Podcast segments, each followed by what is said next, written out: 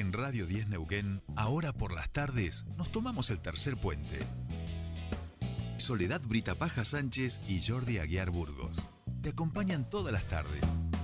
De 15 a 17.30. Información, análisis, entrevistas, música en vivo y columnistas de todos los colores y sabores. Subite al tercer puente.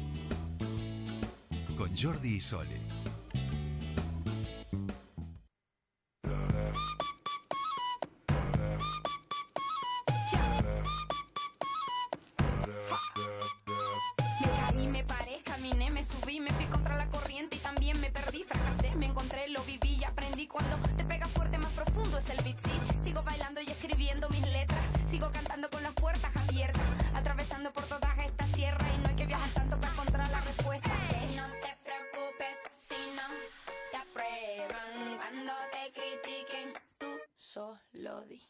Soy yo. Soy yo. Ahora sí, 16, 15 minutitos. Ahora sí estamos al aire. Ahora sí estamos al aire. Bueno. ¿Quieren Hola, decirlo? Buenas tardes. Buenas tardes. Ay, se Buenas puso tardes. colorada y todo, mira. Mal que es radio. Sí, Exacto, exacto. Yo siempre No, lo no. digo. La radio a mí me gusta mucho más que la tele por Si eso. vieron ahora, madre Porque no mía. te expone del todo. Hay una Sí, parte sí, de sí. ti que la tenés todavía guardadita. Y- Claro. ¿viste? Y Ahora nadie se se entera. Usa, se usa mucho Exacto. igual ahora esto de la transmisión, ¿no? En streaming. No lo hagan ves, nunca, por Dios, no lo No, hagan sí, nunca. sí. Transmiten por YouTube. y Miren, por- para el año La que cámara viene. está filmando ahí. Sí, eh, perdón, exacto. la- detrás del abajo del, en el aire está la cámara donde Ah. la filman a ustedes. Eh, está puesta así para que a mí no me agarre la pelada, entonces las agarro. Claro, esa Bien, es la... me pego Eh, entonces. Yo les voy a decir una cosa. Bienvenidas, estamos en el espacio de feminismos. Nos da muchísima alegría que estén aquí. La semana pasada no vinieron y las extrañamos. Las extrañamos. Este, las echamos de menos, quiero que lo sepan, así que nos da alegría de que estén aquí. Nos hubiera encantado que hubieran estado a las cuatro, pero bueno, ya será de a poco. De a poco. Dicho esto, yo ya voy tirando cosas para el año que viene. Estoy entusiasmado porque ayer nos ¿Cuándo fue termina bien. el año todo esto? El año, como siempre, en diciembre, para nosotros que somos judío-cristianos, digamos, no inventemos otra. a ver si ahora vamos a salir con que, no, como soy ascendente Piscis, Acá se preparan las fiestas, así que hay que Qué cortar bueno, para, bueno. para, Nosotros- para- Me de hecho- que para se. Majo en ese tema. ya arrancamos con la Navidad acá porque arrancamos con la primera receta saludable para las Navidades, Sí, la sí, semana sí, sí. pasada. Se acerca, se acerca. Exacto. Nos preparamos para comer. Nos preparamos para comer. Yo fui al curso de nutrición el sábado. Hizo alimentación saludable, Ángeles. Lo ¿Viste, vi en las redes. viste que qué lindo delantal, ¿eh? Ese es para ustedes. No, no, digo de, de onda, un guiño positivo, digo. Un lindo delantal, ¿lo vieron o no? Sí, sí, sí, sí, sí, sí. Está bien. Estaba copado, porque Sí, dije, sí. voy a meter acá al general en mitad de toda esta gente, así, medio todo. Dije, vamos con el general. Pero no era de eso lo que les quería dejar así sembradito Me parecía. Sí, antes de que empecemos Bien, con, con sí, el espacio. otro polo. ah. Bueno, bueno, bueno, un poquito, un poquito. Hacía tiempo que no las veíamos. Estuve en el teatro, Sí. En el ámbito histrión, nuestros amigos del ámbito histrión, ustedes saben, los jueves tenemos también ese Ah, ya sé espacio, por dónde los viernes. ¿Sabes cuánto? ¿Qué viste? Una obra muy linda, así de simple. ¿Así de simple? Así de simple. ¿Así Con- de simple se llama la obra? Exacto, Sí. Bien. Solo les digo a ustedes dos que el año que viene, eh, para ser parte de este ciclo llamado Tercer Puente, y nosotros queremos que sean parte, por supuesto, el año que viene también, va a implicar en algún momento el salto a las tablas. No, entendí, no entendimos. Tampoco, y creo que la audiencia tampoco. y No, Tercer sí. Puente, el año que viene, bien. va a tener una pata teatral. Vamos a hacer Bien. Vamos a producir contenidos en el teatro también con todo lo que es Tercer Puente, el espacio de feminismos también. Dale. Eso es. Sí, dale, vos dale. No, ¿no es cierto? Vamos, nosotras vamos. Eso, eso, eso, eso quería, eso- solo eso. Vamos, Siempre, siempre a vamos. disposición Ah, de Las nosotros. tablas, vamos también. Radio, vamos también. Audiovisual, vamos, también. Vamos, sí, vamos. Muy bien, así me gusta con las Siempre pa'lante. compañeras, siempre, Siempre, para siempre. adelante. Ahora sí, compañeras, todo suyo. Muy Buenas bien. tardes. Buenas tardes. Ya me olvidé de qué veníamos a hablar. De, del voto femenino, 70 años, Vamos a mija. hablar del voto femenino, vamos a hablar de la conquista de, de De derechos. derechos. Exactamente. Vamos a armar un poco así en orden cronológico. Eh, no sé, Sora, si querés arrancar vos. No, no, te dejo, te dejo la Podemos dejo la posta empezar. Pero tu- Sora, Sora, perdón. Tu, vo- tu voto tiene más antigüedad que mi voto, que Es el tema que yo preparé. Ah, bueno, menos mal, sí, porque nací unos años antes que vos. No, no, vos no, pero más estaba tiempo, hablando Ya lo sé, ya lo sé. Ah, Todos lo sabemos ya, que soy la más grande de este grupo. Soy la más experta, Sí, sí, sí. sí, sí. la más Todo eso, responsable, todo, eso. Todo eso. Bueno, volva- vamos a lo nuestro. Se cumplen esta semana, eh, el día jueves 11, 70 años eh, de la primera vez que las mujeres pudimos hacer eh, uso del derecho al voto en nuestro país. Si bien la ley había sido sancionada y promulgada en 1947, que hace poquito lo recordamos porque fue en septiembre y también lo trajimos a cuenta en, en una de las columnas, este, bueno, este, este derecho no, no pudo ser ejercido hasta el año 1951. Que, que en ese momento, bueno, ni más ni menos que 3.800.000 mujeres acudieron a las urnas. Eh, y, y todo esto, digamos, fue, fue parte de, de- de corolario, si se quiere, además de- del precedente de las luchas de los movimientos feministas y de las organizaciones sociales que, que ya venían eh, luchando por esto desde fines del siglo XIX, si bien desde distintos puntos de vista ideológicos, desde el comunismo, desde el socialismo, desde este, todos, digamos, hacían eh, en, común, en fuerza común, eh, tenían el sufragio, digamos, como relato común. Entonces, bueno, en esta lucha de igualdad de las mujeres, de- del acceso al voto, recién se logra concretar en nuestro país, digamos, la ley en el año eh, 1947, la, ley- la ley 13.010, y en el año 51 las mujeres concurrieron a las urnas. Y a nosotras nos gusta rescatar en esto eh, el, eh, la importancia y la trascendencia que tuvieron, digamos, eh, eh, los movimientos de feministas, de mujeres, bueno, de derechos eh, para la conquista de esto, ¿no? Que no como decimos siempre, no surgió, no nació de un repollo.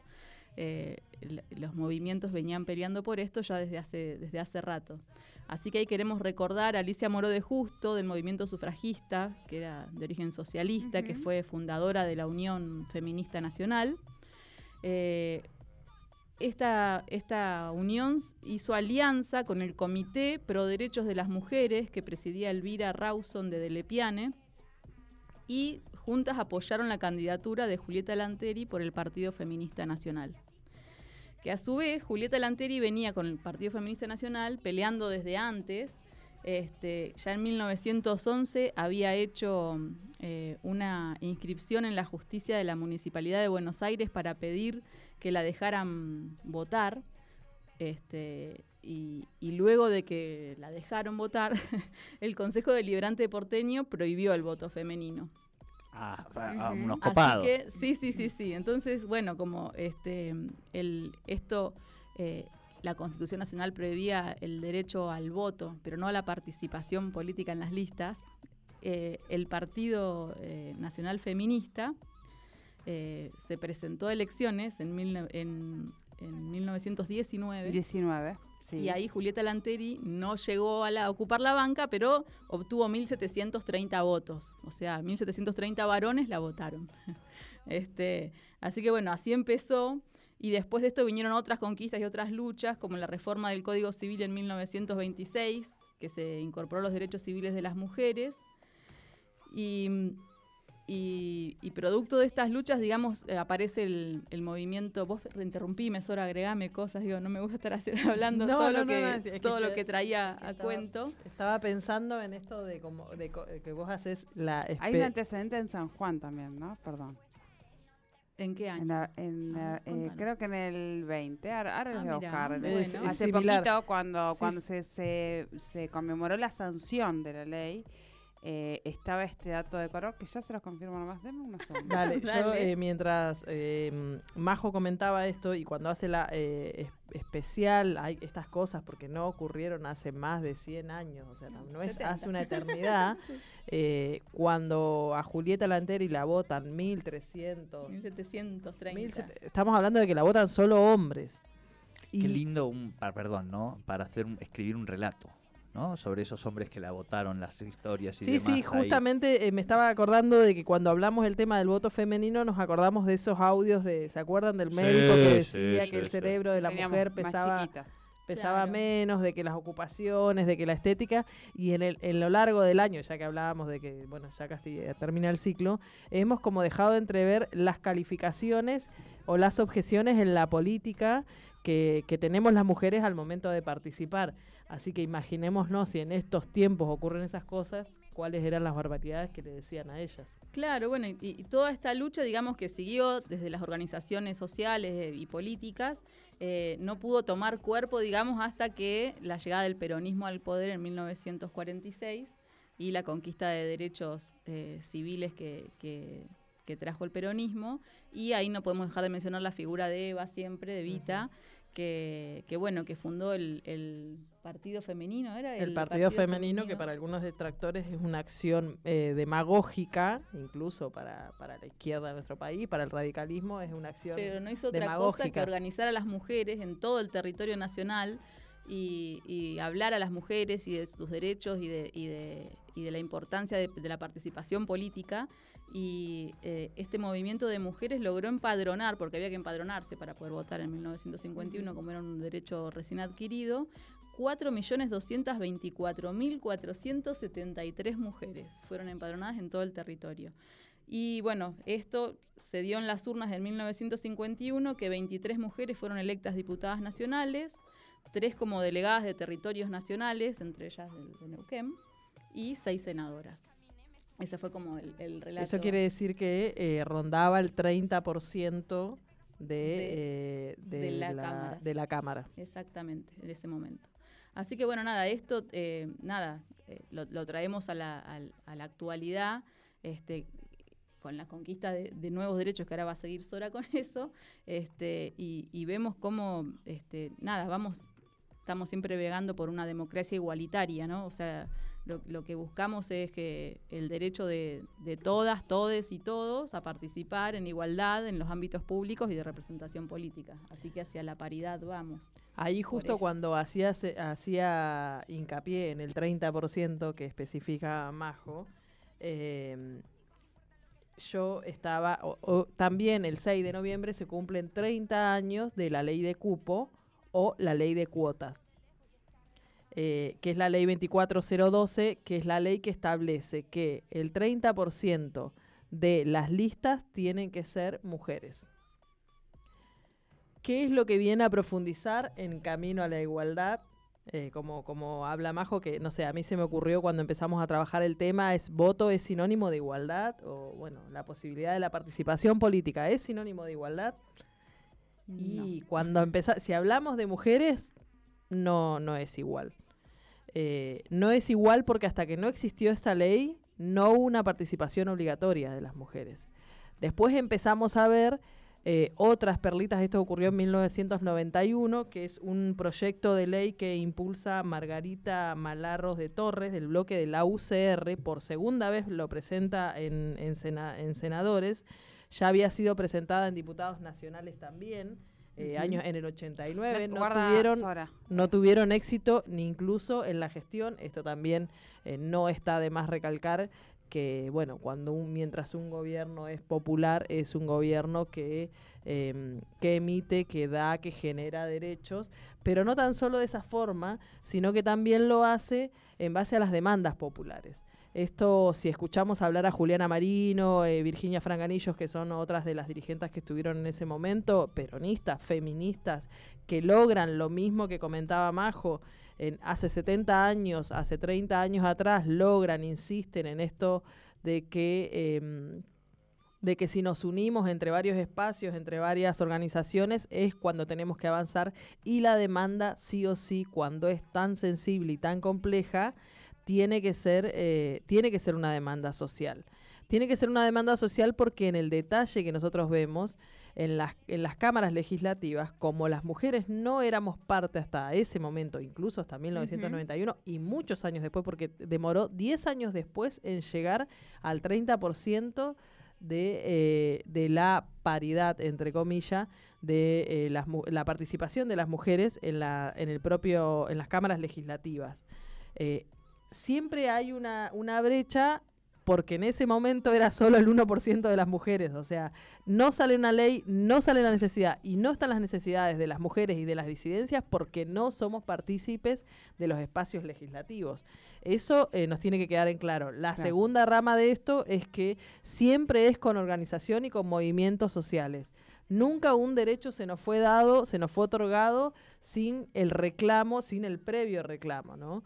En el 91, así como, así como hace 70 años atrás, las mujeres tuvieron que invadir las cámaras legislativas para que se pueda llegar a dar eh, esta ley. Virginia, cuando estuvo acá en Neuquén, contándonos que, bueno, vino al seminario de feminismo y peronismo, ella nos dice que que tiene que ver con una decisión política, porque la verdad que el presidente de ese entonces em, tomó la decisión y dio la orden a su jefe de gabinete que baje y le ordene a todos sus diputados que levanten la mano, diputados y senadores, y aprueben esta ley, pero tenía que ver también con que las mujeres, 5.000 mujeres habían entrado al Senado y habían dicho de que si no se aprobaba la ley, no se iban. O sea, eh, una cosa va de la mano con la otra. El movimiento, el movimiento de mujeres y las decisiones políticas, si no, se, no van de la mano, eh, no, no podemos avanzar. Bien. Muy bien.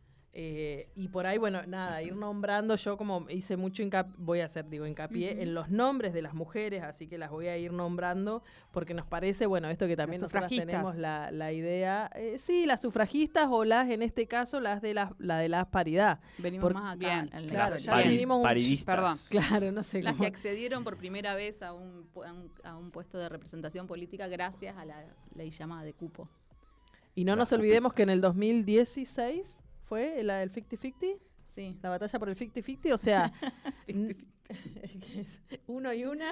Paridad. Eh, paridad real paridad real en realidad, porque el 30% no alcanzaba porque cuando hablamos de las perlitas hablamos de que, bueno, las mujeres ocupaban el tercer lugar porque el 30%, o sea, eran dos hombres, una mujer, dos hombres, una mujer, esto de que las mujeres asuman los cargos y después renuncien, entonces asumía otro hombre, es, todas esas estrategias eran utilizadas para que los poderes políticos, los poderes de todos los espacios políticos, en el 91, eh, después cuando se, en el 91 se aprobó la ley, en el a fines del 91 se aprueba eh, la creación del Consejo Nacional de las Mujeres. La creación del Consejo Nacional de las Mujeres crea una secretaría de, em, de investigación y participación de, la, de las mujeres en la política, impulsando, peronistas mismas, las listas eh, de, para impugnar todas las listas que no cumpliesen con, eh, con, la ley de, con la ley de cupo en ese momento.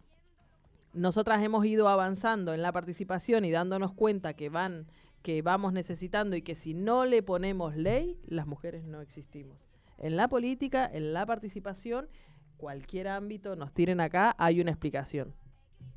Bueno, eh, también no dejar de mencionar que, eh, que fue gracias a, digamos, fue la forma en la que lograron acceder las compañeras por primera vez a puestos de representación y desde ahí comenzaron a reivindicar las luchas ya desde un puesto de representación política y, en esto, ¿no? En, esta forma de decir, bueno, hay otra forma de hacer política, el feminismo nos plantea otra cosa, nos estamos buscando igualdad, no estamos buscando revancha.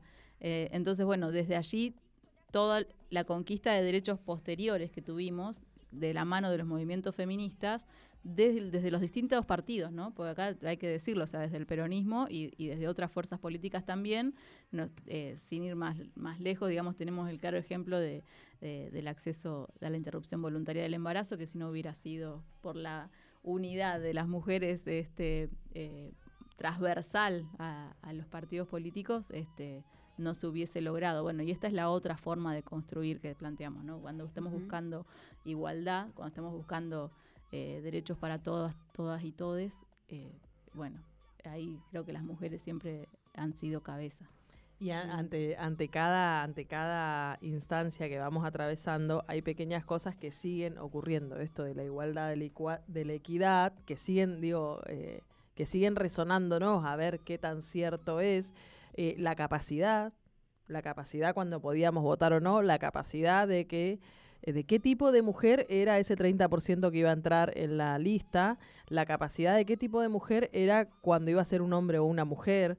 Y siempre el cuestionamiento es para nosotras. Para nosotras a la hora de ser elegidas, eh, o de, se- de ser, de estar, como no estamos en las mesas de decisiones políticas, digo esto ya adentrándonos un toque más en la, en la participación política, pero lo traigo justamente por la participación sindical, porque ustedes fíjense que si no hay ley no existimos, si no hay ley que nos obligue, no aparecen los derechos.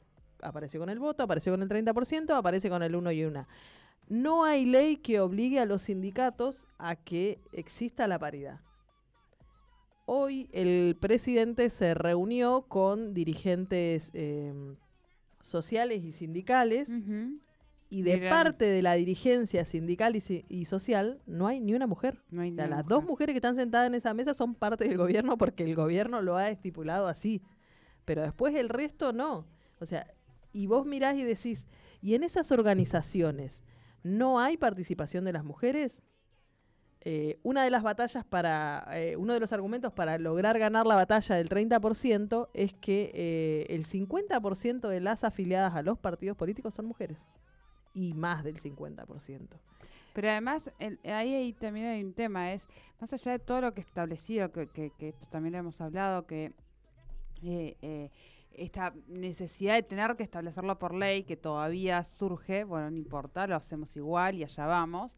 Eh, el, el tema es que se cumple encima hoy por hoy, o sea, hay cuestiones incluso, o sea, sí, se presenta una, una lista, una lista y obviamente la justicia no va a aprobar una lista que no esté, pero ahora a la hora de los reemplazos, a la hora, estoy hablando de un reemplazo porque va a otra función, porque renuncia, Sí, por sí. lo que sea, eso hoy no se cumple. No, no se cumple. O sea, las leyes, No, nosotros tuvimos el claro ejemplo acá hace un año con Asunción Miras Trabalón y, y Carnaghi. Todo el mundo decía, bueno, renuncia el, el, eh, renuncia Darío Martínez porque se va a la subsecretaría, ¿quién va a seguir? Y por lógica, ¿quién va a seguir? Porque falta, porque le corresponde, porque estaba ahí. No, o sea, y usaron la ley de paridad a la inversa. O sea, la última justificación después de la política y después de la cofradía patriarcal fue la ley de paridad dice que tiene que ser un hombre. Claro. Eso no es cierto. Sale varón, entra varón, sale mujer, entra mujer. Y nunca vamos a lograr la paridad si sale varón, entra varón, porque hoy las mujeres somos el 40, el 40% en la Cámara Legislativa. Sí, no sé si llegamos al 40. no, todavía no se Me cumple. que Por eso sí. esta es la elección bisagra, me parece, y creo que el, el hecho de que muchas listas, muchas, no todas, y en eso hay que también hay que hacer el, el señalamiento, muchas listas hayan decidido encabezar eh, su- su- sus listas, valga la redundancia, con mujeres, hace que podamos llegar a esa representación. El problema es que si no todas no lo es hacen... el caso de Neuquén. ¿eh? En Neuquén hay una sola lista Sí. encabezada, o sea, hay dos listas encabezadas por mujeres. Sí, sí. El Y resto nada no. más. Pero claro, bueno, digo, el, el hecho de que muchas no lo hagan termina ocurriendo que eh, esto, que hoy encontramos una, todavía un- una cámara que no, no, no está conformada por mitades iguales. Exactamente. Sí, sí. Eh, Bien. El, les tiro el dato para que lo Sí. anoten para la próxima, para que lo tengan, el datazo que tengo Datazo. yo. Dale. Que las primeras, el, eh, el gobernador fue de, de San Juan, espérenme porque se me acaba de perder, acá lo tengo, Aldo Cantoni, que era del partido bloquista, al asumir la gobernación de San Juan, modificó la constitución provincial y habilitó a las mujeres sanjuaninas a votar y a presentar sus candidatos en las elecciones municipales de 1928. Miralo al Aldo. Ah. Muy bien. En San Juan, Casi en San Juan, sí, en San Juan. todo un tema. Mirá Todo un tema. ahí a- Sacado de al fuente de oficial, Uruguay. esto es de cultura.go.ar, en el último que hicieron, en la última conmemoración que hicieron en relación a la sanción de la de, de la ley. Sí, vale aclarar que en materia de participación, digo, de exigencia al Estado o de reconocimiento de la participación de las mujeres en la política, la Argentina es el país, incluso creo que son 18 países latinoamericanos que tienen esa exigencia de eh, 30%, de una y uno. Eso es nuestro país y nuestro país fue el primero que eh, puso un piso que bueno, para algunos en ese momento creían que era un techo, pero nuestro país incluso la ley de la ley de cupo fue la primera en el mundo. Eh, eso en participación política es porque porque en el resto de los países, incluso en los países europeos, el que mayor participación tiene de las mujeres en la política es del 20%. nosotras tenemos el 50% y más. En las organizaciones sociales, si sumamos las organizaciones políticas a las organizaciones sociales, eh, ronda entre el 76 y el 83% la participación de las mujeres. Sin embargo, a la hora de una mesa como la de esta mañana con el presidente, son todos hombres. Bueno, fotos. Eh, Eh, pensemos, no. no, no, lo que pasa es que pensar la- esto a la inversa, ¿viste? ¿Qué No. pasaría si fuesen Y, o sea, y totalmente desde, desde la perspectiva feminista, pero lamentablemente en las organizaciones sindicales se puede pensar desde muchas aristas, digo, porque son conducciones que están esos mismos varones patriarcales hace 40 años, digamos. O sea, eh, de- desde Aparte, donde uno la mire, aparte. la democracia allí no funciona, digo, ¿no? Eh, y eso también, eh, quienes tenemos una, una mirada con determinadas sensibilidades en materia de ideas, tenemos que interpelarlo y cuestionarlo. fíjate que los si sindicatos no- que son dirigidos por mujeres, exceptuando, bueno, en aquel momento allá por el 2000, Patricia Comparada, me acuerdo que era la primera del sindicato de la pesca, comparada. Patricia Comparada, o sea, lo sé porque... Sí, sí, sí, sí. Eh, mm, después de judiciales también tuvo una dirigente mujer que eh, Sisley, eh, no, ¿cómo es? Que Vanessa sí, es-. Sí, ella- Chile. Y después los sindicatos de ama de casa todos son dirigidos por mujeres. El resto de los sindicatos son todos dirigidos por hombres. Claro. Sindicato docente, sindicato trabajadores rurales, sindicato de la UOCRA, y ni hablemos de ese circo que hizo la otra vez, que hicimos mención también en esta mesa, de la CGT, que creo que ahora tiene elecciones y que lo que va a hacer la CGT, por lo que o sea, estuve leyendo bastante sobre el tema, para entender que, cómo justifican ellos, Sí. van a seguir siendo hombres, pero la segunda va a ser mujer.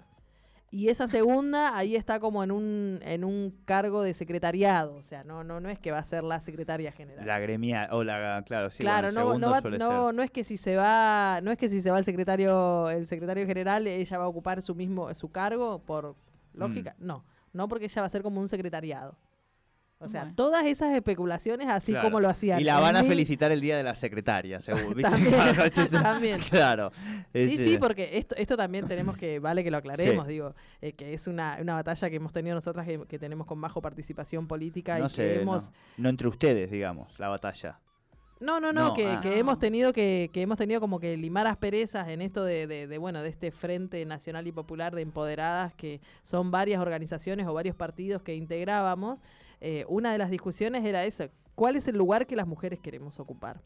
Porque, obvio, cuando aparece la ley de cupo, ¿cuál es el lugar de las mujeres? Secretaría de Género, Secretaría de Desarrollo Social, Secretaría de Acta, A veces educación. a veces de Educación, Derechos humanos. Social lo dije, Derechos Humanos Bueno, y, género, eh, claro, y poco. finanzas, quizás. Ah, bueno. ¿Entendés? Eso ya era como que, como que Sí, era, sí. era, era finanza porque le obedecías al, al secretario general. Pero si no, no hay otra forma que las mujeres ocupemos. Entonces, hasta esas discusiones nos tenemos que, nos tuvimos que dar nosotras para ver qué espacio queremos y romper incluso con esos mitos. Está bien, es un camino y es una, es, es un, es una transición que tenemos Es, que es el más lento, parece, ¿no? Digo, en términos de en los espacios de poder, junto con los medios de comunicación, eh, el del sindicalismo y en términos de conducciones y espacios de representación y conducciones de mujeres. Puede ser, quizás porque del Los ámbito bancos, privado no, no, los- lo, no lo vemos, digamos, empresarios. justamente porque No, es no, Claro. privado, empresarios, sindicatos y también, ¿no? sí, sí. Pero en una empresa no sé qué tanto. No, no, empresas sí. la- Justamente es. la expresión techo de cristal surge por, Sí, sí. por los privados. Por los privados, sí, Sí, sí. sí. sí. Así Techo de sí. cristal, record... Recordamos, No, no, recordemos el concurso. lo tenemos ahí. Bien, eh, 16 y Es 41 que, es, que es, es que es lindo. minutos. lindo no, qué barbaridad lo de ese eh, ah, eh, juez, porque decir aparte era juez. no ganó, no ganó, era un concurso. Eh, pero no, no, pero ya era juez. Ah, ya era juez. Claro, claro, Ah, estaba tremendo. concursando por uno más, Por un ar- cargo por un más techo. O sea, sigue en esa, sigue sí. en la Claro, importante de la justicia. no, no. sí. Sí, sí, porque probablemente a, a él no le han tenido que controlar. Ahora o sea, se sigue midiendo igual en todos los espacios. Esto no lo tenemos que dejar de, de- Sí. de- de pasar. Digo, ya sé que estamos casi terminando, pero eh, la ley de cuidados y la importancia que le ha dado el Ministerio de las Mujeres y este gobierno con respecto a los cuidados. eh, em, que ha generado tantas, eh, tantas iniciativas con respecto al tema y al reconocimiento de los cuidados, tiene que ver con esto, porque las mujeres se nos complica mucho más participar en política, en sindicatos, en organizaciones sociales, en organizaciones territoriales, justamente porque tenemos pibes. Alguien se tiene que hacer cargo de los pibes. Y bueno, eh, hemos dado como muchas, como muchos ejemplos con respecto a de qué hacemos o qué dejamos de hacer, o sea, qué tan buenas madres o malas madres somos si dejamos a nuestros pibes o la gran excusa de esto de como, bueno, vos no estuviste, como se resuelven cosas entre gallos y Claro. medianoche, porque se hacen reuniones políticas a las 10 de la noche cuando tenemos que estar dándoles de comer y acostando a los pibes y ordenando la casa para el otro día. Me encanta, me encanta. Me Eh, encanta. No, a nosotros no nos encanta nada. No, no, me encanta en, el sentido de cómo se empieza a embalar en los últimos Ah, minutos, ¿viste? y bien, ahora para... sí, sí, sí, sí. A eso es a lo Paso, que voy. eh, paso chivo de actividad Chivo, que hay pase. mañana, Mañana. en conmemoración de los 70 Sí. años del voto femenino a las eh, 17 horas en el Monumento Evita. Eh, va a haber En, de- Avenida Argentina. Avenida Argentina ahí 150 sería más o menos, ahí Frente está la a la Plaza de los. Artesanos, frente a la catedral exactamente, donde está el Monumento Evita. Va a haber una actividad promovida por el Ministerio de las Mujeres, Géneros y Diversidad de Nación, Bien. eh, alusiva, bueno, participativa para que se acerquen ¿Y qué van a todas hacer? y- Vos que tenés ahí a simular, a, sum- a simu- a simular un sufragio, va a haber eh, carteles. ¿Disfrazadas? No. No, no, no, no, es para que la gente participe y se acerque a, a- no, no le pedimos Perdón, que se perdón. Yo estoy, yo estoy con lo del disfraz y la fiesta Vos con un querés que entusiasmo. actuemos, sí, que nos sí, sí, a las sí. tablas y ya Pero, todo. ah, eh, no, porque sí, me parece sí. que vos te perdiste la primera parte cuando estábamos charlando que él te vas a comprar un No, pantalón. no, pero eso fue al aire. No lo sé No, si lo no, dije al aire. estás tirando un Eh, Está- que no, pero no él está. No, está no la, no la escrache a su amiga Willuber, por el amor de Dios. No, no, no, para Eh, nada. No, no, Eh, a, no. a- a- a usted queremos Ya escracharlo. sé, ya sé, ya sé. No, No, lo que yo estoy observando, producto de muchas entrevistas en este espacio, es que la ciudadanía tiene ganas de festejar, de bailar, de, de abrazarse, de pasarlo un poco bien. Entonces yo Bien. todo lo llevo a ese plan. Entonces yo ya me imaginé Sí, sí, sí, disfrazado, todo eso. Ya hemos, ya hemos empezado. Pero ya vamos a tener nuestro cierre de final de año del tercer puente con disfraces y todo esto como corresponde. Sí, Bueno. claro, sí. Vas a ir disfrazada de Nicolás del Caño. Vas a... Pobre, se atragantó. Bueno. Tenemos música. Qué linda, qué linda forma de terminar el programa. Tenemos No, música. Sí, Tenemos Dios, música. encima. Él porque está- Estás feliz. No voy a decir nada. Tenemos Eh, música Tenemos música. de la mujer buena, de- mujer. mujer, sí, de la buena. Mujer de Amparo Ochoa. Era la de la que cantaba antes en ¿cómo se llamaba? Somos viento. Eh, bueno, después lo buscamos. Sí, bueno, dale. ¿es, es gallega Amparo? Es Digamos, gallega, sí, es Sí, gallega. sí, sí, Sí, debe sí, sí. ser la de la Yo banda. conozco a Amparo Ochoa, nada más. Sí, sí, sí, ya sé quién es. Bueno, eh, gracias totales, como Gracias a siempre. ustedes. Semana que viene, muchísimo más. poquito de música para cerrar esta maravillosa columna.